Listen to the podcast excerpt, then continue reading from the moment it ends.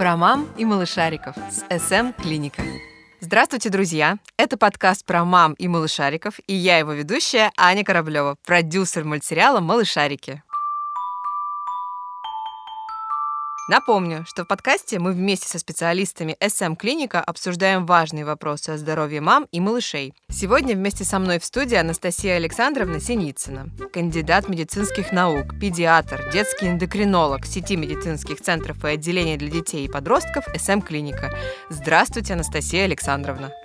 Здравствуйте. Я приветствую всех слушателей, всех мамочек и их малышей, которые нас сейчас слушают. Уверена, вам будет очень интересно. Каждая слушательница почерпнет, узнает для себя что-то новое и полезное. Вся подготовленная информация обязательно вам пригодится. Сегодня у нас переломный выпуск, ведь от темы вопросов про будущих мам мы переходим к вопросам о малышах. Итак, наш малышарик наконец-то родился.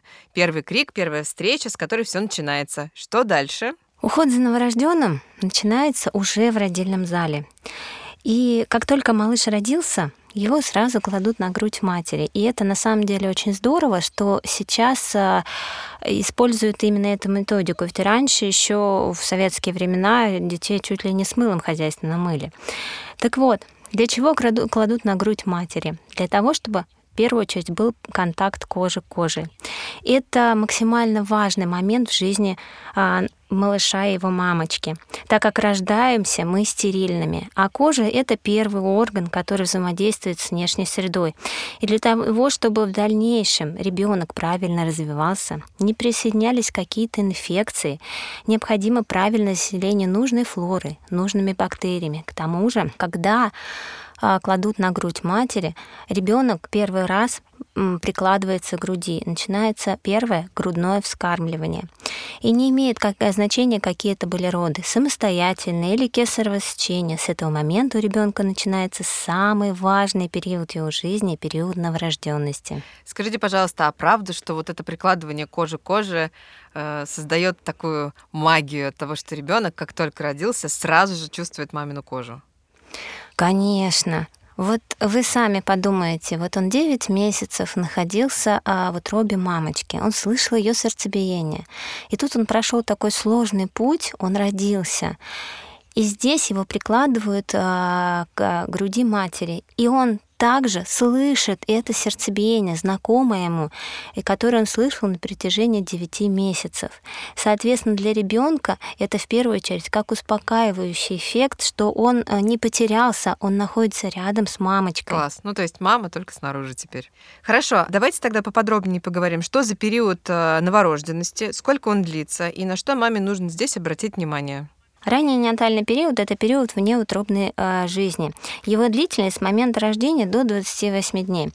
А, это сложный период как для мамы, так и для малыша они оба проходят адаптацию, они привыкают друг к другу. Ведь сами подумайте, ребенок проходит э, очень много сложностей. Во-первых, это сама родовая деятельность, очень требуется много энергии. Во-вторых, ребенок э, попадает из температуры 36,6 комфортно ему, который он находился 9 месяцев, он попадает в температуру 24-25 градусов. Это уже сложно к этому, нужно привыкнуть. Вот сами подумайте, да, то есть у нас было лето, а тут бах и холодно угу. сразу. Это некомфортно никому. Второй момент, ребеночку нужно задышать, чтобы э, правильно раскрылись легкие, э, чтобы э, правильно ребенок задышал, чтобы все было хорошо. Для этого тоже очень много нужно энергии. Третий момент. А, Ребенок из водной среды попадает в воздушную среду. Ему от этого некомфортно. Он начинает адаптироваться к новым условиям жизни. Четвертое – это питание. Ребенок ел через пуповину. Для него не нужно было прикладывать никаких усилий. И тут ему нужно есть самому. Это большая работа, это трудная работа, и без этого никуда. И чтобы преодолеть все эти этапы, малышу нужно много сил, энергии, тепла и заботы. Не бывает такого, что адаптация проходит гладко, всегда что-нибудь случается, и это нормально. Самое главное, чтобы мамочки никогда не терялись, никогда не паниковали. Такое бывает, и это нормально. Вы привыкаете к друг другу. Не зря выделяют отдельно этот период 28 дней. За это время вы привыкаете к друг другу, вы знаете, а, как ухаживать за вашим малышом, какие у него привычки, а, какие у него биоритмы, вы знаете, что делать. Поэтому, дорогие Дорогие мамочки, не переживайте, вы пройдете этот период, и все будет хорошо. Далее из родильного зала мама с малышом попадает в палату, где же мама самостоятельно осуществляет уход за своим чадом. Спасибо большое. Думаю, что здесь э, немножко нужно конкретики. По крайней мере, мне она точно была очень нужна. Напомню, у меня тут двое детей погодок, и мне, например, всегда очень сильно везло. Когда нас с детьми переводили в палату, в первый раз я была просто рада, что мне повезло, и именно на моей дочке показали, как нужно ухаживать за младенцем. Во второй раз я просто ужасно устала и прям мысленно лежала и желала, чтобы это снова случилось со мной. И мне повезло, мой сын был единственный мальчик в палате, поэтому его тут же подхватили на руки, все показали по нему, а я полежала, посмотрела. Но давайте все-таки коснемся по конкретнее того, как нужно заботиться о нашем инопланетном существе, которому нужно очень много нашего внимания, как правильно взять на ручки, как ухаживать, как помогать. Здесь я бы немножко глубже всю эту тему обсудила. Здесь, конечно, несколько советов по уходу. Во-первых, помните о том, что у нас начинает работать пищеварительная система по-другому, и у ребенка а, начинает отходить первый кал. Мы его очень ждем и стараемся не пропустить этот момент. Почему? Первородный кал называется меконий. Когда произошло отхождение мекония, первое, что нужно, это, во-первых, не пропустить, а во-вторых, подмыть ребенка.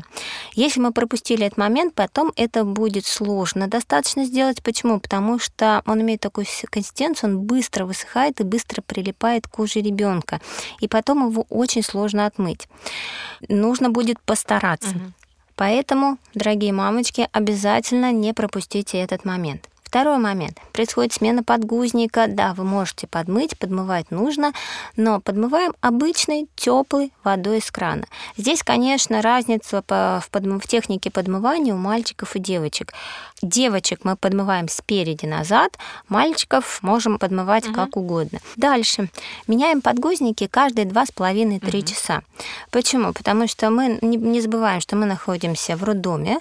В роддоме есть определенная своя флора, которая в любом случае попадает на кожу нашего малыша, мы от этого никуда не денемся. Да, там все стерильно, нам дают стерильную одежду, стерильные пеленочки, но все равно помним, поэтому для того, чтобы эта флора не, рас, не размножалась, не распространялась, лучше менять подгузники каждые 2,5-3 часа. Можем использовать как пеленание, а можем использовать одежду для новорожденного. Только помните, мамочки, если вы берете с собой в роддом одежду для новорожденного, свою одежду, она должна быть постирана и проглажена с двух сторон. А если же пошло раздражение на коже под подгузником, то обязательно используем а, крем под подгузник. Сейчас очень большой выбор различных хороших кремов. После подмывания обязательно насухо не вытираем, а промокаем кожу малыша и как можно чаще делаем контакт кожи кожи, то есть кожи мамы и кожи ребенка. То есть мы продолжаем даже уже когда прошел этот самый первый первый период новорожденности? Конечно, заселение же происходит не только в родильном зале, а заселение происходит во весь э, период неонатальный, все 28 дней. И для того, чтобы правильно заселилась, также у нас рекомендация, когда мы приходим домой, и папу э, просим, чтобы он прикладывал голышом ребеночка к своей груди, чтобы ребенок заселился правильной флорой. А с психологической точки зрения это что-нибудь дает, если так на папу его класть? Конечно, конечно. Это провоцирует развитие отцовского инстинкта. Спасибо. Помыть, покормить, подгузник, поменять, кожу приложить, вроде как понятно. К тому же в роддоме и малыш и мама всегда под присмотром специалистов, там в целом не очень страшно все. И вот, э, наконец-то, случилась торжественная выписка, мама с малышом оказались дома. Какие здесь вопросы, страхи и трудности и подводные камни могут возникнуть у молодых родителей? После выписки из родильного дома мама с малышом отправляется домой. И здесь э, важно, чтобы в доме все было приготовлено к приезду малыша. А если раньше э, существовало такое понятие, как вот до родов мы ничего не покупаем, только после рождения ребеночка, хорошо, что сейчас уже это, поверю, ушло на нет, все покупают все заранее, все готовятся, и это здорово. Самое главное, чтобы маме было комфортно. А мамочке будет комфортно, если она знает, что она приедет домой, там стоит коляска, которую она хотела купить, кроватка, которая будет комфортная малышу, что она знает, что она застелила туда эту постельку, заранее приготовила, что есть пеленальный столик, что есть уже готовая одежда для ребеночка, которая постирана, поглажена, что есть уже ванночка для купания, что все готово. Поэтому мой совет, конечно, приготовьте все заранее, перед тем, как вы поедете в роддом, чтобы вы пришли, приехали, и вы знали, что у вас все готово и вам будет комфортно. Конечно, а, мои рекомендации, чтобы были и соски, и бутылочки для кормления. Почему? Потому что, возможно, они вам пригодятся, а возможно, угу. нет. Но если они вам пригодятся, у вас будет уже все готово, и вам будет максимально комфортно. Дальше, когда вы э, приезжаете домой, тоже продолжается уход за вашим малышом. И здесь очень важный момент – это забота о пупочной ранке. Она не должна, во-первых, травмироваться. То есть бывает такое, что подгузники иногда натирают.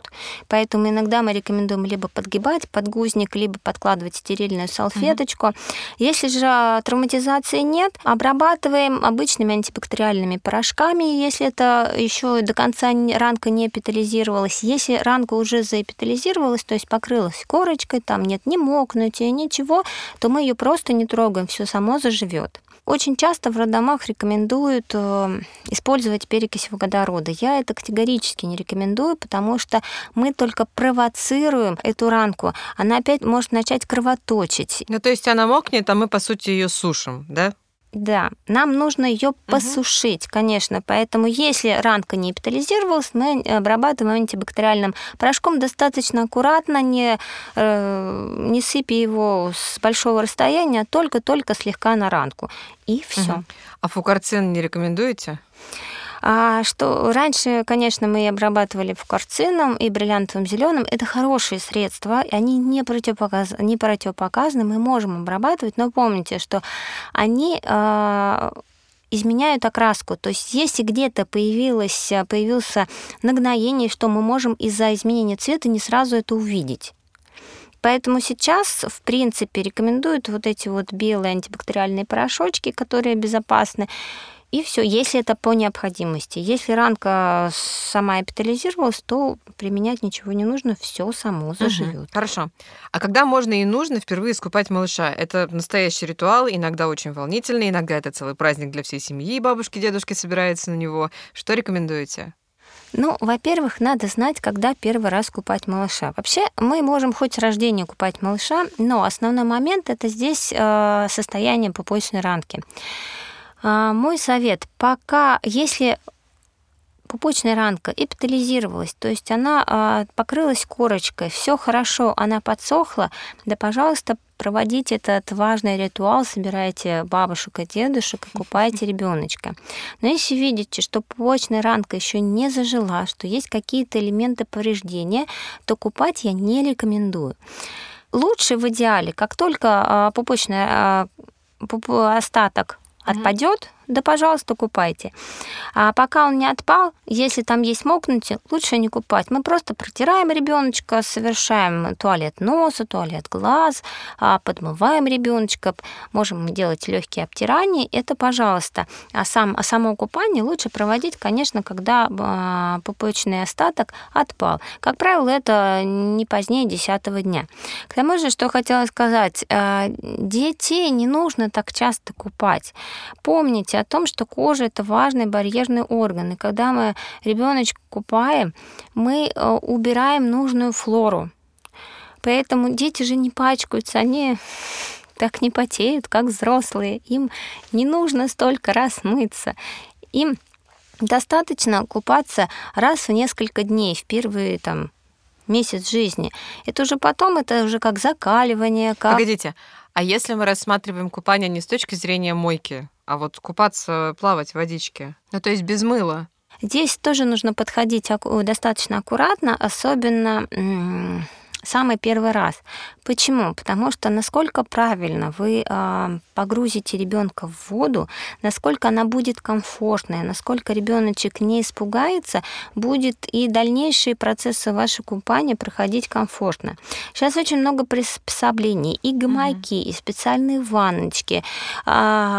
Помните о том, что когда мы ребенка, если ребенок голенький, он не в пеленочке, не завернутый, а, если мы его начинаем опускать, у ребенка может сработать рефлекс, он может испугаться. Соответственно, как только вы погрузите в воду, ему будет некомфортно, он будет плакать. В последующем он будет рефлекторно воспринимать воду как что-то негативное, что-то отрицательное.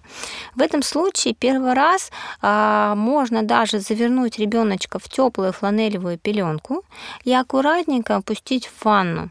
При этом сначала мы а, мочим ножки, ручки, привыкает ребеночек, и потом уже погружаем все тело.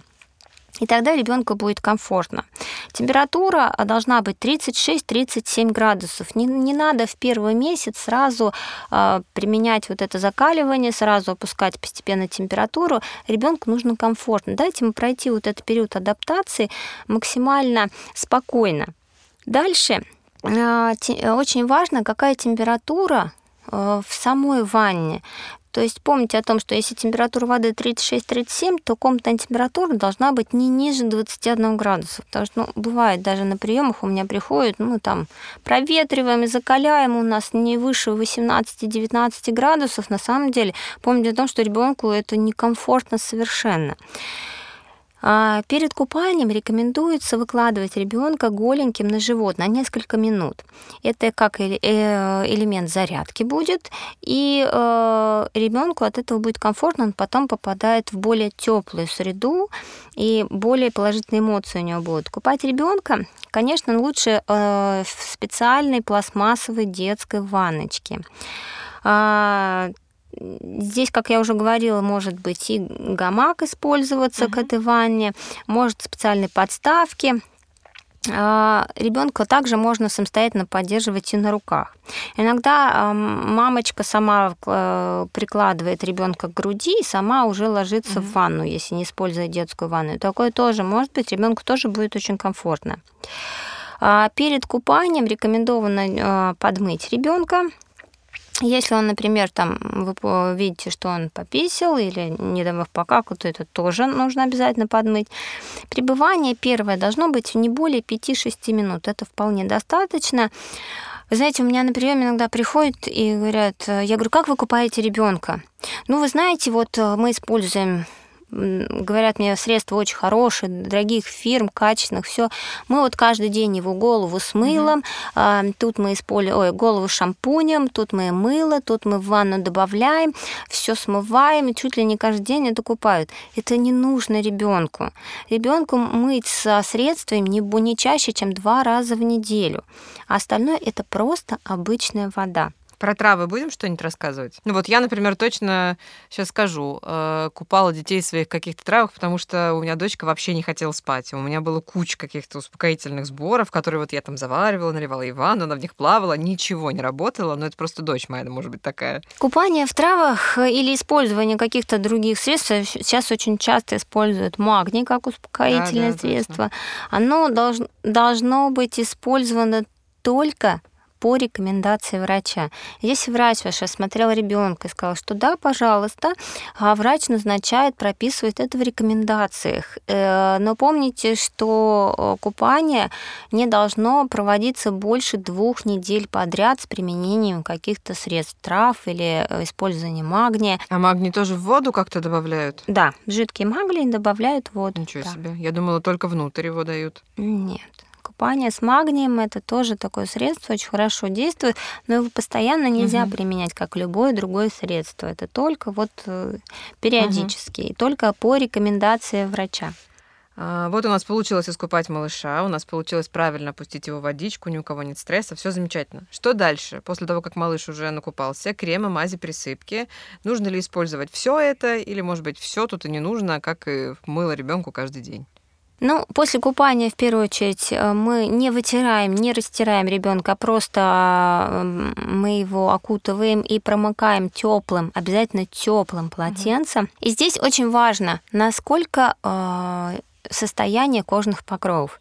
Если у ребенка есть раздражение, есть где-то покраснение, то да, использование присыпок, кремовых подгузник, каких-то эмолентов, которые успокаивают кожу малыша, дают по последующему спокойный ему сон, хороший аппетит, хорошее настроение, да, нужно.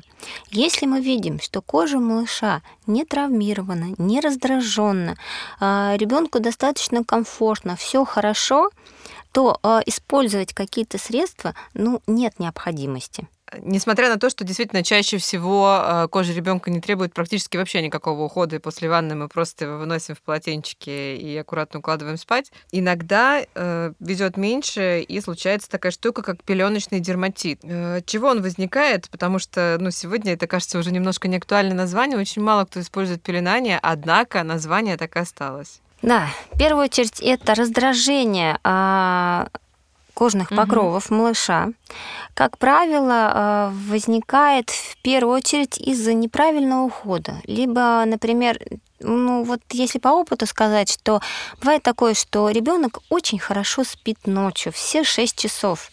И э, мамочки тоже спят. Но когда он спит, он может и пописать, простите меня, покакать. Угу. И, соответственно, все это э, в этом он спит. И мамочке, ему комфортно, там все тепло и нормально, и мамочке комфортно, она спит. Но в итоге Раз так случилось, утром, да, мама подмыла, все обработала, все хорошо, два случилось, но потом раздражение накапливается, ведь когда ребенок долго пребывает э, в подгузнике, грязном подгузнике, все равно же размножается патологическая флора, все равно идет раздражение кожных покровов, э, плюс там как в этом подгузнике, хоть они сейчас очень качественные, а, дышащие, все равно э, раздражение происходит, и мы можем получить пеленочный дерматит. Соответственно, здесь а, для того, чтобы была профилактика этого, чтобы не допустить, нужно как можно чаще менять подгузники. Если а, ночью у вас ребенок а, спит, все равно вот мамочки, если пару раз нужно встать и посмотреть, не покакал, не пописал. Если видите, что ребенок э, сходил в туалет, то постарайтесь потихонечку поменять подгузник, чтобы в последующем не было вот этих раздражений, чтобы ребенку было комфортно и вам в последующем будет комфортно. Угу. Хорошо, про уход за кожей малыша мы поговорили. О каких еще важных процедурах по уходу за ребенком нужно знать новоиспеченным родителям? Кроме купания, ежедневно должен проводиться туалет носа и глаз. Глаза промывают от наружного края к внутреннему. Как правило, используют обычный ватный диск, смоченный либо в кипяченой воде, желательно должна быть теплая, не холодная, либо обычной детской воде. А, даже сейчас я больше рекомендую использовать детскую воду, потому что она а, по своим качествам гораздо лучше, чем кипяченая. Что касается носика. Ой, это та самая тема, где появляются турундочки сейчас, да? Ну да. Значит, Они все еще существуют? Серьезно? Ну, есть, да. Но в своих рекомендациях, в первую очередь, когда ко мне мамочки приходят, я говорю, что поймите, что э, как и в, на коже, так и в носу у нас есть своя флора. И малышу лишний раз никуда лезть не нужно, не, не нарушайте эту флору. Когда нужно э, делать туалет носа? Когда действительно скопились корочки, особенно сейчас зима, холодно, а, работают батареи, сушит воздух. Да, очень сейчас часто применяют все эти это, увлажнители, но все равно угу. э, воздух остается сухим, и ребенку некомфортно. Помните о том, что он да, пребывал в водной среде, тут раз он в воздушной среде. Поэтому вот если скопились корочки, ребенку некомфортно. Поэтому здесь нужно в первую очередь увлажнить. Есть хоть физиологический раствор используйте, э, различные другие солевые растворы. По одной капельке в каждый носовой ход просто смачиваем. А, и если ребенок бывает так, что мы закапали, ребенок начинает чихать и все само выходит. Если не выходит и ребенку некомфортно, тяжело дышать, он сопит, то да, кожечки нужно убрать потихонечку, но кожечки нужно не ковырять ни в коем случае, а в первую очередь увлажнить, а потом потихонечку вынуть нельзя э, промывать нос ни в коем случае, только по, закапывать по одной капельке, просто увлажнять, потому что в, в любое э, промывание, если мы часто используем ватные палочки, мы, э, во-первых, мы травматизируем слизистую, а во-вторых, мы нарушаем флору. К тому же очень часто угу. дети на первом полугодии, они срыгивают, соответственно, срыгивают не только через рот, но и через нос все уходит. Поэтому здесь может скапливаться и э, творожное грудное молоко. Но не пугайтесь этого, это абсолютно нормально. Когда мамочки приходят и говорят, вы знаете, он у нас храпит. Ну, не храпит, это нормально. Это просто вот он срыгнул так неудобно, и вот там все вот это вот булькает. Это все выйдет. Вот. Просто когда мы покормили, мы должны его обязательно положить на бачок, либо держать столбиком, чтобы он достаточно хорошо срыгнул, и потом все это не вызывало дискомфорт. Вот, поэтому в нос лишний раз мы не лезем. Угу. Хорошо, ногти. Ногти мы обязательно стрижем специальными детскими ножницами с закругленными концами. Мы их э, обрабатываем спиртовыми салфетками перед э, тем, как начать стричь. Ножницы? Да. Хорошо. Почему? Потому что бывает такое, что э, где-то лишнего состригли, где-то еще что-то, да, э, слишком близко э, взяли к э, кожи. Получается так, что мы травматизируем. И вот чтобы лишнего не было, э, лишнего попадания инфекции, то лучше, конечно, обработать обычно спиртовыми салфетками. Если же э, получалось так, что по неосторожности вы подрезали ноготь очень коротко, лучше обработать как раз вот здесь вот однопроцентным раствором бриллиантовой зелени, ну или фукарцином. Вот. Значит, угу. на ручках ногти мы стрижем закругленно, на ножках ровненько. А, хорошо. Давайте немножко коснемся закаливания. Насколько это важно и нужно с первых дней, и действительно ли закаливание помогает малышу меньше болеть?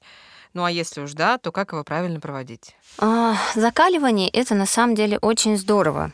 Если оно проведено правильно, в правильные периоды жизни ребенка, то да, я обеими руками за.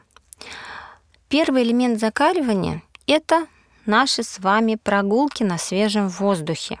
Независимо от возраста, ребенка гулять нужно в любое время года. Но только помним, что если это лето, гуляем, можно гулять с утра до вечера. Погода меньше минус 10, мы не выходим. Что касается зимнего времени, года, то а, ребенка в зимнее время года, если он родился у нас, то мы выходим а, в возрасте двух-трех недель, не раньше. А продолжительность первой прогулки в зимнее время не более 10 минут. Да, мы больше одеваемся, конечно, раздеваемся, но... Кажется, да. Но, тем не менее, так должно быть. Соответственно, постепенно увеличивая время, до э, к трем месяцам мы должны уже гулять по полтора-два часа, пожалуйста, если это комфортно. Да, два-три раза в день по полтора часа до к трем месяцам мы можем гулять. Здесь очень угу. важно а, правильно одевать ребенка в зависимости от времени года и температуры. Зимой мы, как правило, помимо того, что вот в чем он дома, да, какой-то хбшный комбинезончик, а, боди, мы обязательно одеваем шапочку хбшную, сверху вязаную какую-то шапочку и уже зимнюю шапку, если это э, зима. Обязательно одеваем какой-то, либо это сейчас флисовые очень часто используются костюмчики, либо вязаные костюмчики, и уже сверху э, зимний комбинезон утепленный, если это уже прям минус-минус минус 5, минус 10.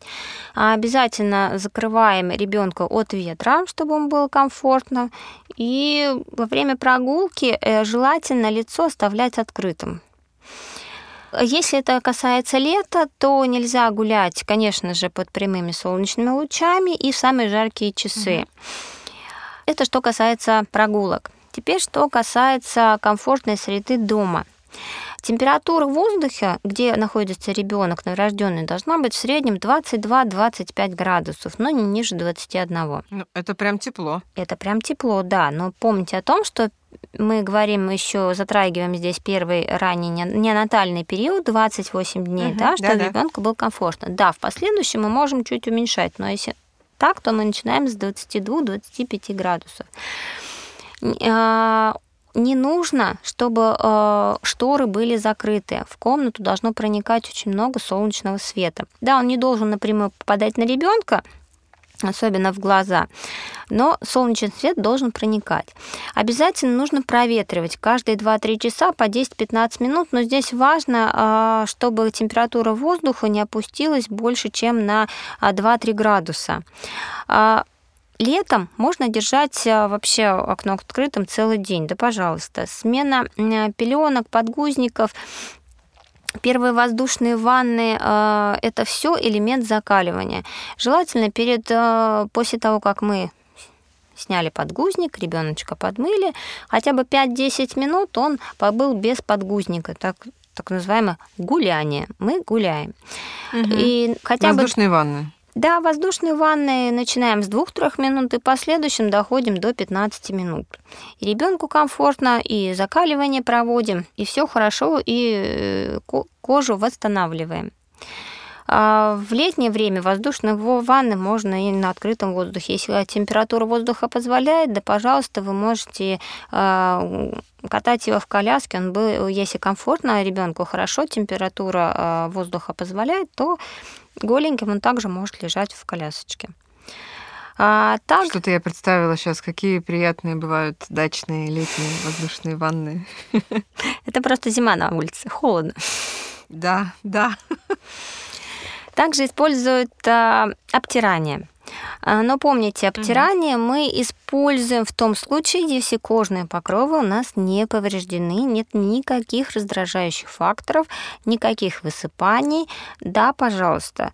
Мы э, используем э, обычно э, кусок ткани из фланели, он самый мягкий, обязательно должен простиран, проглажен, и э, утром, в обед, или вечером, лучше утром, в утренние часы, после того, как ребеночек проснулся, мы потихонечку, в среднем на каждую ручку, на каждую ножку э, 4-5 э, круговых движений. Этого будет достаточно.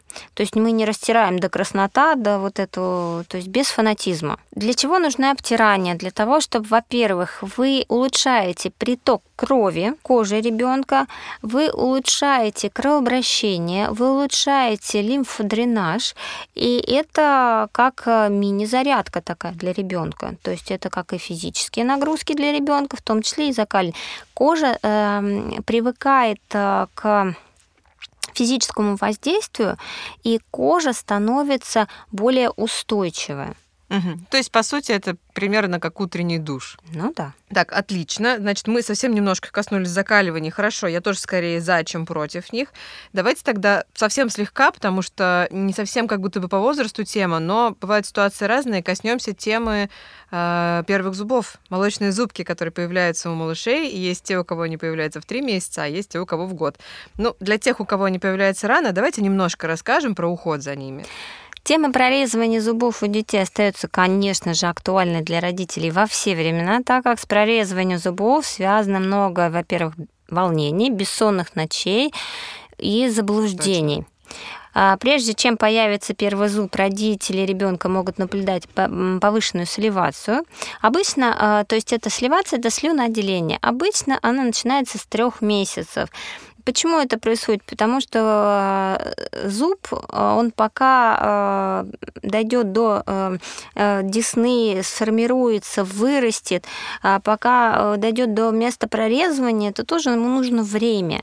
Соответственно, внутри происходит очень много процессов, и это провоцирует нашу десну, провоцирует, провоцирует слюнные железы. Поэтому за несколько месяцев до того, как зубки начинают прорезываться, у ребенка появляется повышенное слюноотделение.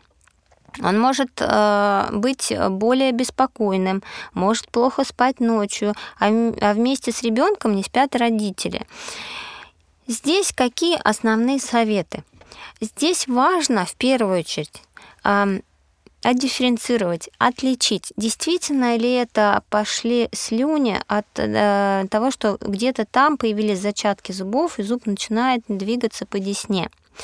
Или же ребенку некомфортно, и его что-то беспокоит, либо, э, не дай бог, э, заболевает ребенок и так далее.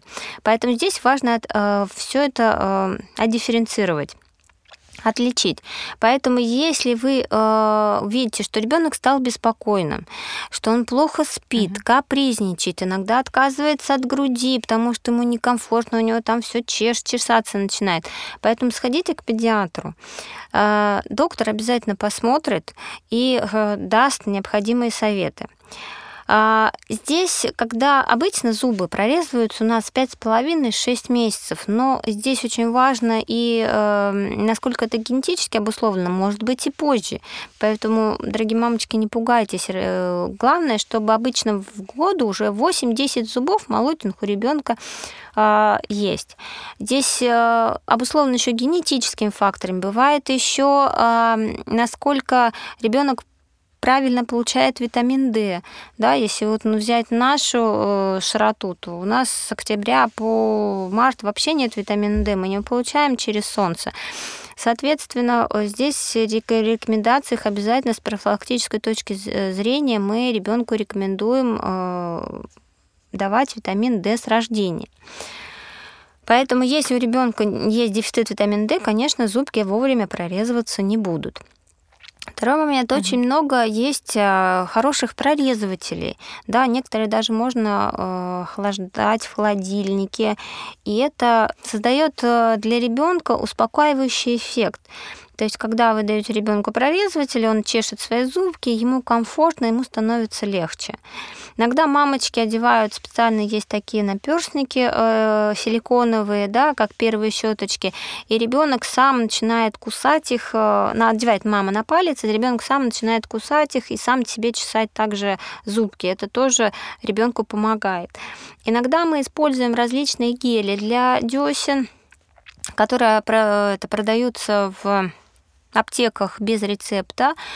Но здесь угу. мои рекомендации таковы, что постарайтесь как можно меньше пользоваться этими гелями. Да, они разрешены с рождения, но э, аллергическую реакцию никто не отменял.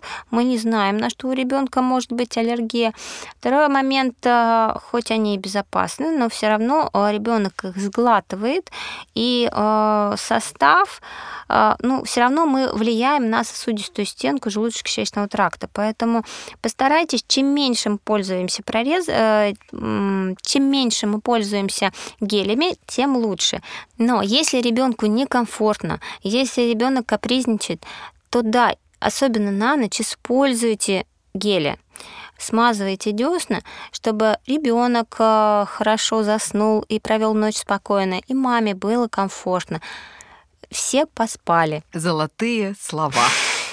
Анастасия Александровна, спасибо вам большое. Я прям честно говоря, и правда окунулась немножко в это время. Я вспомнила, чем пахнут малыши, чем пахнут глаженные фланелевые пеленочки, все детские средства, чем пахнут. Я вспомнила все прорезыватели, которые я замораживала. И, в общем, если честно, немножко порадовалась, что мои дети выросли, и теперь мы делаем окружающий мир за третий класс, а не вот это все. Всем желаю терпения и удачи. Все могут это пройти, все бывает непросто, и это все нормально. Давайте себе возможность отдохнуть и не корите себя. Воспитание детей – это непростой труд. А, наша с вами беседа, надеюсь, помогла слушателям получить ответы на большинство вопросов, которые возникают в первое время, когда мы становимся родителями. А наш выпуск подошел к концу, и мы с вами на этом прощаемся.